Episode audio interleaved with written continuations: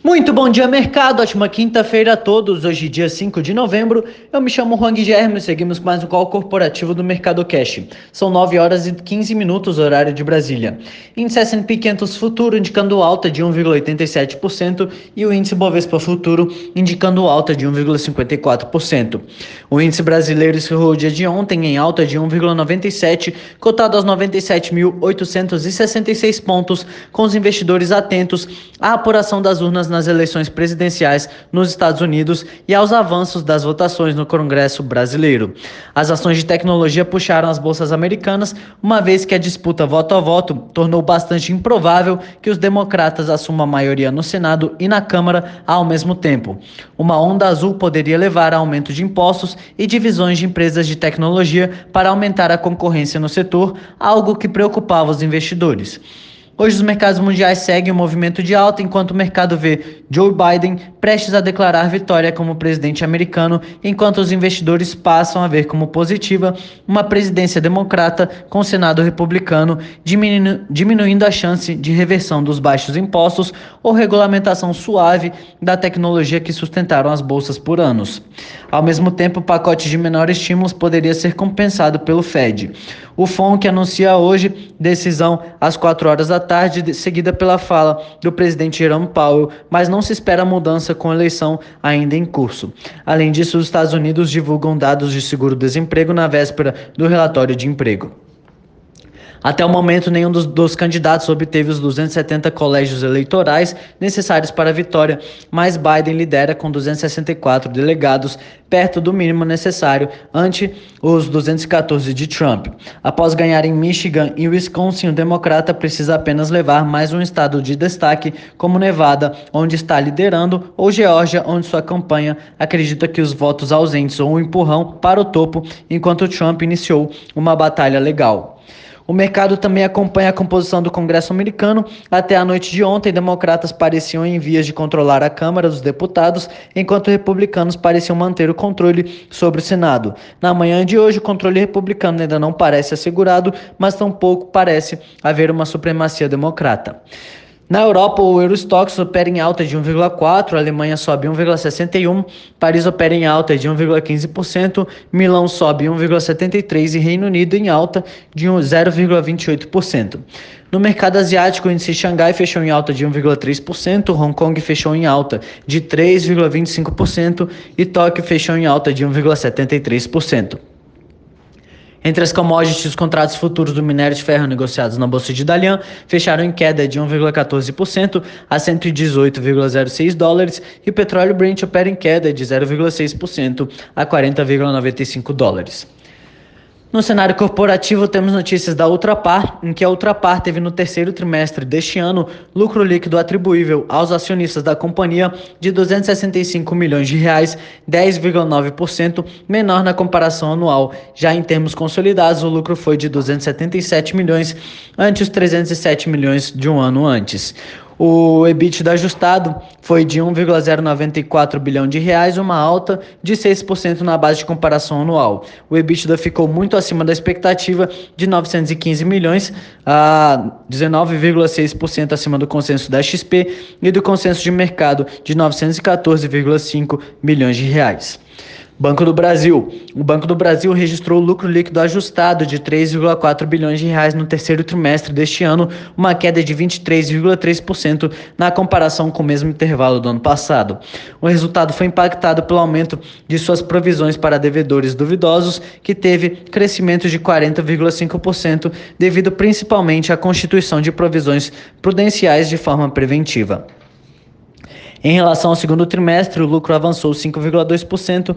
Neste caso, o número foi influenciado principalmente pela redução de 6,8% da PCLD ampliada pelo desempenho positivo das receitas com prestação de serviços que cresceram 4,5% pelo controle de custos com redução de 0,2% nas despesas administrativas, bem como a redução das despesas com risco legal.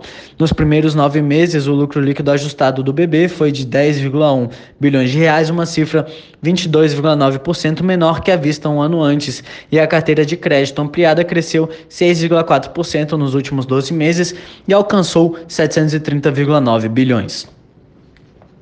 Ecorodovias. A Ecorodovias registrou lucro líquido de 71,6 milhões entre julho e setembro, revertendo o prejuízo visto no mesmo período do ano passado. No critério recorrente, a companhia teve lucro de 89,2 milhões, crescimento de 53,2% na comparação anual. Segundo a companhia, o indicador foi impulsionado pelo aumento no EBITDA pro forma em função da redução dos custos caixa, redução da depreciação e amortização e também da provisão para manutenção. O Credit Suisse afirmou que os resultados da Ecorodovias estão em linhas com suas estimativas e o lucro EBITDA teve alta de 3% superior em 1% frente às suas estimativas. A renda líquida ajustada teve alta de 56%, superior em 6% frente às expectativas do banco. Os resultados indicam forte retomada após os lockdowns, afirma o banco e o Credit Suisse manteve a recomendação da ação em outperform com o preço-alvo de R$ 17,00 frente aos R$ 10,58 atual.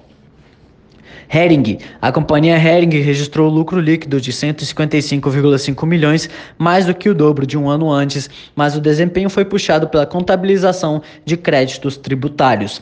A companhia afirmou no balanço que apurou créditos presumidos de CMS de 178,3 milhões no período. Enquanto isso, a receita líquida desabou 33,6% para 257,8 milhões. O, o, o EBITDA caiu quase 79% para 16,7 milhões e apesar dos sinais de retomada da economia, a Hering apurou uma queda de 17 pontos percentuais nas vendas, mesmo as lojas no, no trimestre, ante o mesmo período do ano passado. Alpargatas. O lucro atribuído aos controladores da Alpargatas, dona das Havaianas, Osklin e do Pé, recuou 91,9% no terceiro trimestre, frente ao mesmo período do ano passado, para 5,4 milhões. Excluindo gastos não recorrentes, o lucro foi de 122,4 milhões, uma alta de 17,7% na mesma comparação. O lucro bruto teve alta de 19,5% para 493,6 milhões e a margem bruta subiu 0,7 pontos percentuais para 52,3%. O lucro EBITDA atingiu 141,1 milhões, uma alta de 5,8% em comparação com o mesmo período do ano anterior. Demil. A Demil teve lucro de 1,5 milhão de reais no terceiro trimestre, revertendo assim o prejuízo de 5,9 milhões do ano passado. Já a receita bruta teve queda de 13,5% a 263 milhões, uma queda de 3,5% com menor fluxo de clientes em shoppings pesando negativamente. A empresa, contudo, destacou que o terceiro trimestre foi de retomada, com um incremento de 12% da venda média por loja quando comparado com o segundo trimestre. O EBITDA foi de 23,6 milhões, 10% superior em relação aos 21,4 milhões de reais do mesmo período do ano passado, com margem EBITDA de 9%, uma alta de 1,9 pontos percentuais. BR Properties. A BR Properties teve queda de 36% do seu lucro no terceiro trimestre, na base de comparação anual, para 16,3 milhões. No mesmo intervalo do ano passado, o indicador tinha sido impactado de forma positiva pelo efeito não caixa do imposto diferido na venda de imóveis. A receita líquida teve baixa de 18% no terceiro trimestre, na comparação com 2019, totalizando 78,6 milhões. Ao desconsiderar os ativos que não fazem mais parte do portfólio da BR Properties, a receita das mesmas propriedades aumentou 5%. Vale. A mineradora Vale informou que sua subsidiária Vale Canadá Limited fechou um novo acordo de exclusividade de 30 dias para negociar a venda de sua participação na empresa Vale Nova Caledônia para um consórcio. As conversas que seguem, uma tentativa anterior frustrada uh, da venda do ativo, são um grupo liderado pela atual administração e empregados da própria Vale Nova Caledônia, que é apoiado pelos governos da Nova Caledônia e da França e ainda tem a Trafigura como acionista minoritário disse a Vale em comunicado na noite de ontem. A empresa acrescentou que as negociações incluem questões pendentes que visam apoiar a continuidade das operações da Vale em Nova Caledônia e a transição da empresa para uma nova estrutura proprietária.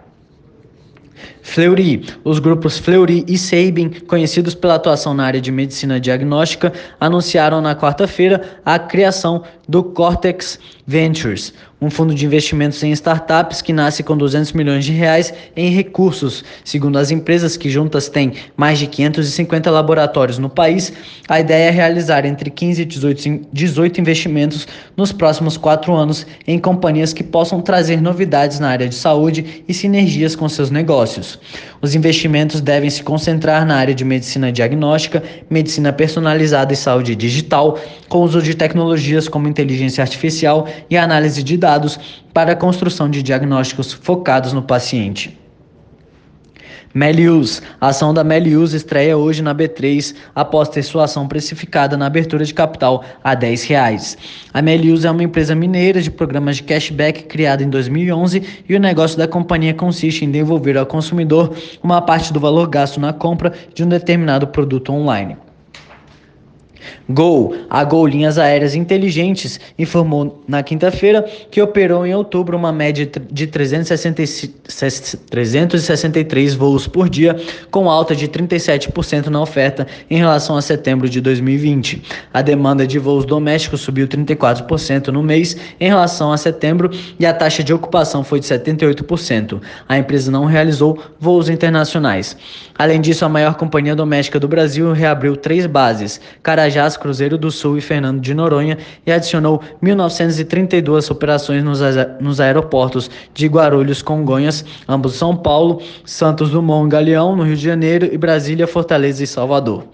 Por hora, estas são as principais notícias. Desejo a todos um excelente dia e ótimos negócios. Um forte abraço.